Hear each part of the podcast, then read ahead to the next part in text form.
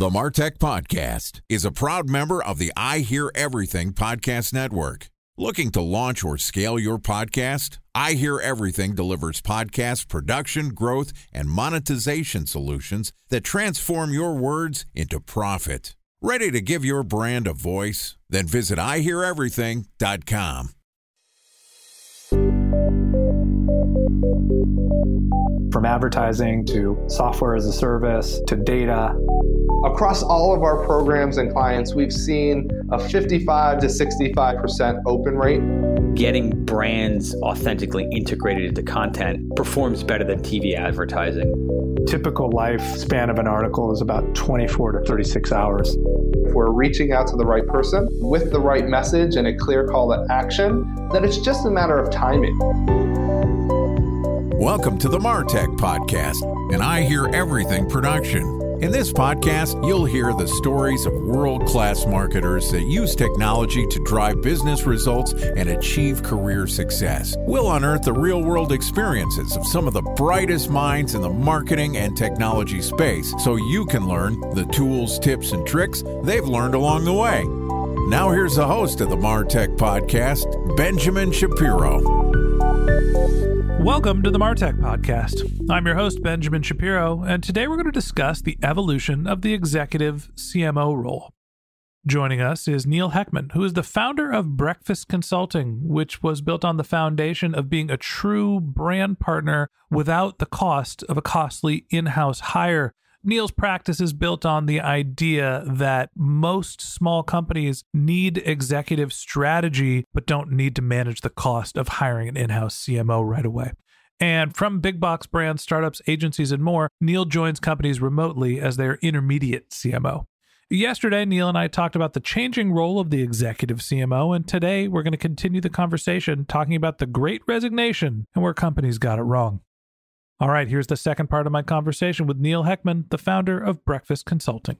Neil, welcome back to the Martech podcast. Thanks a lot. Excited to have you back on the show and continue our conversation. Yesterday, we waxed poetic about the changes of the role of the CMO and how, at different stages of a company's growth, you need different skill sets. And that actually might mean that you need an executive for a different period of time. We've also seen a reshuffling of marketing and I don't know, the entire world with the COVID outbreak and then the resulting great resignation. How's the great resignation affected marketers and did we get it right or wrong?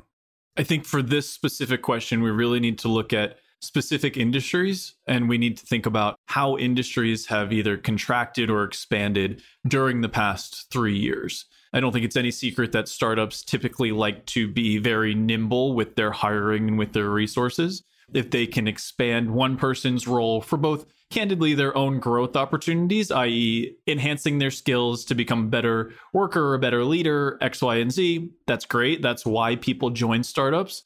But also because it essentially saves brands money. If they can bring on one person instead of two, two people instead of five, that's a win. And that's more money that goes back toward essentially enhancing the valuation of these brands. I do think to understand inputs of the great resignation, we need to think about exactly what's been going on over the past couple of years and where industries are really feeling the impact at the individual level. So, home fitness, for example, huge, huge expansion during the pandemic. Everybody wanted the latest fitness tool, technique, etc. I think that's one of the industries that has been most impacted by recent layoff news and something that I don't think, unfortunately, is done. I think there's been a little bit of a right sizing. And I know this conversation isn't specifically about layoffs, it's more about resignations. But as brands overgrew, as brands were experiencing change, brand leaders, CEOs, executive teams had to make some very difficult decisions as it relates to workforces, as it relates to just broader ability to keep a connection through loyalty with all employees, whether they were impacted by layoffs or not. That to me was the input and sort of the biggest start for the great resignation. As individual employees started to feel less connected to their employers, then there becomes this, well, maybe there's something else out there. And all of it was definitely expounded on during the pandemic when brands were experiencing different levels of success or failures, and individuals were needing to either react to those things or find a new job as a result of those things. At the end of the day, there's a lot of burnout right now. The past two plus years during the pandemic, people got really used to working from home. If an employer is suddenly mandating that individuals come into an office, it's going to one decrease productivity it's going to decrease that individual's happiness with the job if they want to continue working remote and it's just going to leave this bad taste in their mouth where if a recruiter reaches out on LinkedIn and they weren't originally going to respond that's one more reason to respond so i think the great resignation really is starting from a difficult couple of years in the workforce period where brands had a complete flip on what good looked like and how success was measured. But then, more importantly, brands not being able to respond to this change in employee sentiment of how they want to work, where they want to work, and honestly, what working conditions should be. I think you missed a key component the stimmy checks, right? Everything was up and to the right. Everybody was sitting at home. We're buying Pelotons, just collecting them in the garage because why not buy another one? The government's paying for it. It's easy to market when people are buying products left and right, specifically in e commerce, right? The economy is booming, stocks are up, valuations are up, everybody's happy, we've all got lots of money. Hey, it's a hot market. I'm a hot commodity. Look, I've got a track record of growth all of a sudden. Now we're seeing, well, a little bit of the opposite. We've seen inflation. We're seeing the economy slow down. We're seeing, you mentioned, not necessarily the great resignation, but the great layoff ignation that's not a word. We'll go with it. Thank you. People getting laid off left and right right now. How do you think that all of this tumultuous economy has affected marketers? Were we more significantly impacted, less significantly impacted than the average industry? What do you think happened to us specifically? It's tough because when a company stops marketing, that's when things are really looking bad. But we're the first ones out the door. And I think a lot of that is leading to the great resignation, which is the broader point of if a marketing team gets cut in half, that means the remaining 50% need to pick up the slack. There's not suddenly going to be a decreased revenue projection. There's not going to suddenly be a decreased need to stand up new projects or new tests in order to get the ship back on the right track. And that I think is leading to the great resignation. So whether it's people in marketing directly impacted or people around them who are directly impacted, this idea of, in many instances, companies who think they're doing the right thing by laying off staff in order to prolong the cash burn are actually kind of forcing people out the door a little bit. Time for a one minute break to hear from our presenting sponsor, Mutinex. In 1919, John Wanamaker said, Half the money I spend on advertising is wasted. I just don't know which half. Well, the advertising landscape has changed since then, and instead of reaching your audience on two channels, you're probably reaching them on 20. Turns out John didn't know how easy he had it. But that doesn't mean that you should give up on striving towards marketing effectiveness. No matter how complex your marketing strategy is, Mutinex Growth OS is the market mix modeling platform that measures the impact of marketing on your bottom line. Mutinex's market mix modeling platform calibrates your insights against the latest market conditions so you can make media and marketing investment decisions confidently and quickly. Ready to take your team from I think to I know? Then join brands like Samsung, ING, and Asahi who make better marketing decisions with Mutinex.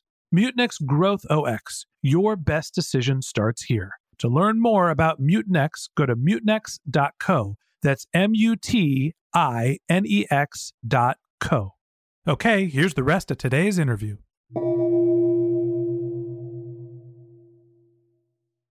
A special thanks to our presenting sponsor, Mutinex. Ready to take your team from I think to I know? Then join brands like Samsung, ING, and Asahi who make better marketing decisions with Mutinex. Mutinex Growth OS, the marketing mix modeling platform that makes measuring ROI fast, easy, and cost effective. Request a demo at mutinex.co. That's M U T I N E X.co. So, talk to me a little bit about what marketers need to think about if they're going through some sort of a transition, whether they've decided to resign or whether they've been laid off. What does the market look like now, and what are some of the skills that are hot? Something that I've certainly learned over my career is that a majority of skills are extremely transferable. If you're working in a specific acquisition channel on a growth team, you can use a lot of the skill sets that you've acquired, the vendor negotiation, the broader data analysis work to be able to take that to a different company in a different industry. And I don't want to say force fit, but land a job that's a cousin to the one that you're working on rather than a twin. So brands are continuing to tread lightly as it relates to new headcount, rightfully so. They don't want to be the next brand who's in the news for mass layoffs.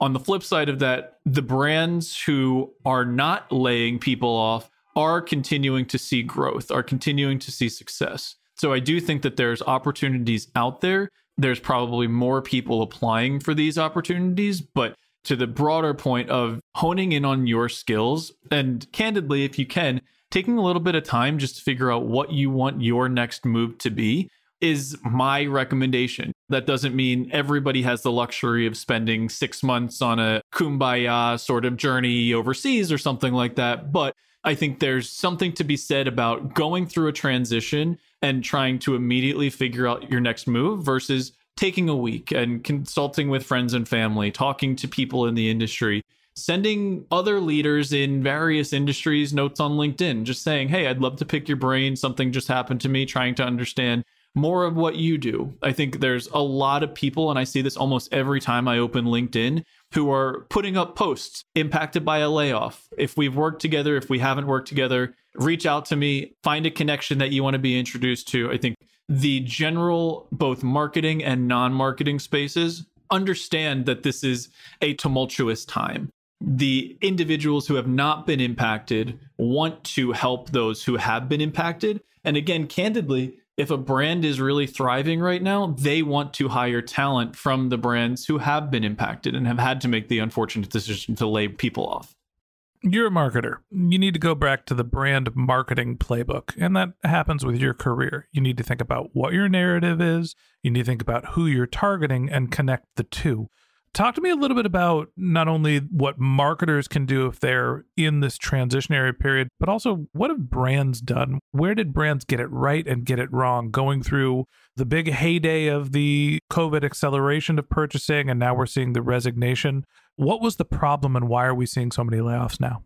I think the problem is something that's honestly been happening well before COVID, but it was certainly accelerated during the pandemic. So when a brand enters into hyper growth, and who can even define that very accurately, but a period of prolonged growth that's significantly higher than where they were previously, there's a tendency to overhire, which is one of the exact problems that I'm looking to solve with fractional resourcing and more short term projects. Being able to say, we're going to bring on this group, this entity, this individual under a contract term to make sure that we don't get in a place where a couple of months from now, with growth isn't sustained, we have to make these tough decisions and become a bad press story.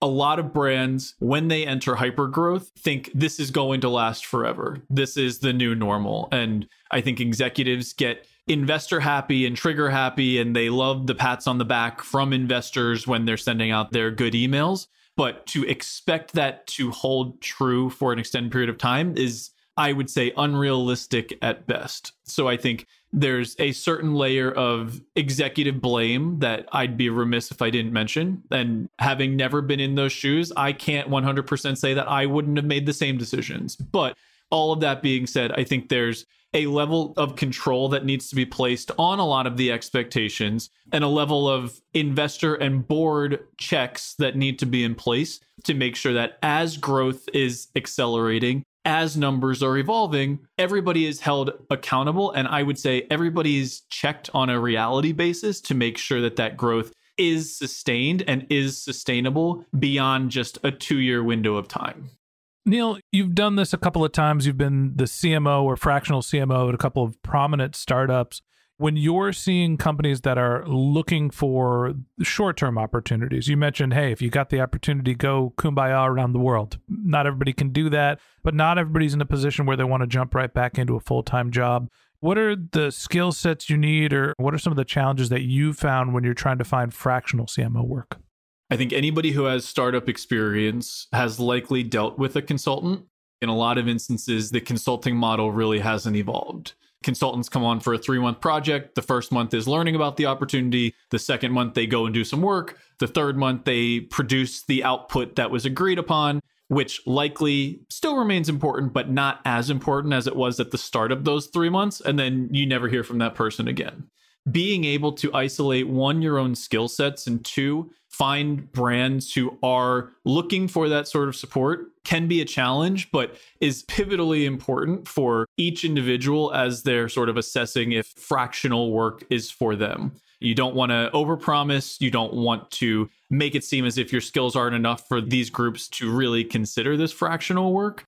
The thing that I've spent a lot of time really thinking through is how to keep evolving with the brands because that's part of my selling point. I know that startups change and evolve every two to three and then six months. And I need to be nimble and adaptable and constantly coming up with testing roadmaps in order to capitalize on that. That's the real brand extension that I'm bringing versus some more traditional consultants where you have to be equal parts left and right brained. You have to be a little bit creative and a little bit strategic and a little bit analytical in order to make everything come to life. And you candidly do need a little bit of that experience moving from one priority to the next and being able to shuffle things around because that's what's in the best interest of the business. And these businesses, regardless of a pandemic, regardless of a recession, are constantly evolving and changing. That's that's the whole point of a startup. You learn, you adapt, you change.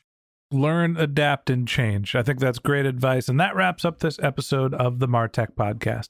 Thanks to Neil Heckman, the founder of Breakfast Consulting, for joining us. If you'd like to get in touch with Neil, you could find a link to his LinkedIn profile in our show notes. You can contact him on Twitter. His handle is Mr. Neil Heckman, M R N E I L H E C K M A N, or you could visit his website, which is breakfastconsulting.com. Just one more link in our show notes I'd like to tell you about. If you didn't have a chance to take notes while you were listening to this podcast, head over to martechpod.com where we have summaries of all of our episodes and contact information for our guests. You could subscribe to our weekly newsletter and you could even send us your topic suggestions or your marketing questions, which we'll answer live on our show. Of course, you can always reach out on social media. Our handle is martechpod, M A R T E C H P O D, on LinkedIn, Twitter, Instagram, or Facebook, or you can contact me directly. My handle is Ben J. Shap, B E N J S H A P. And if you haven't subscribed yet and you want a daily stream of marketing and technology knowledge in your podcast feed, we're going to publish an episode every day this year. So hit the subscribe button in your podcast app and we'll be back in your feed tomorrow morning. All right, that's it for today. But until next time, my advice is to just focus on keeping your customers happy.